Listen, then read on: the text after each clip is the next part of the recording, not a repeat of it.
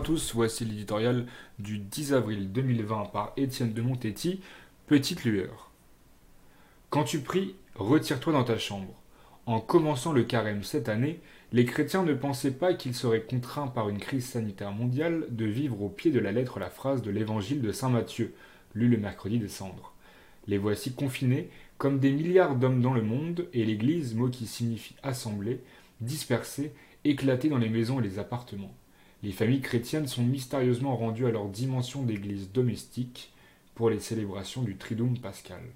Toutefois, confinement ne rime pas avec isolement. Pour vivre cette situation inédite, les chrétiens ne font pas montre de moins d'ingéniosité que leurs contemporains qui organisent le télétravail ou les e-apéros.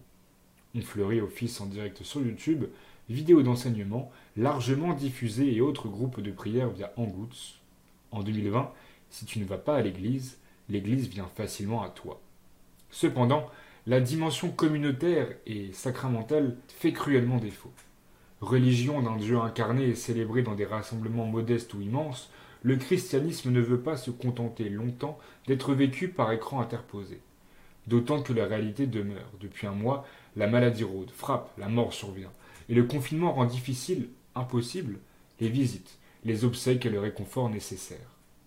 Ni plus ni moins que leurs concitoyens, les chrétiens s'inquiètent, souffrent, s'affligent.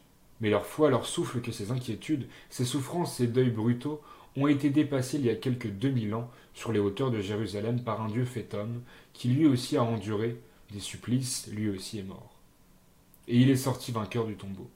C'est leur foi, et c'est leur espérance, une petite lueur qu'ils tiennent entre leurs mains, comme un fanal, en ces jours enténébrés, parce qu'ils savent que, dans la nuit la plus noire, cette flamme fragile qui annonce le soleil de Pâques brille pour tous.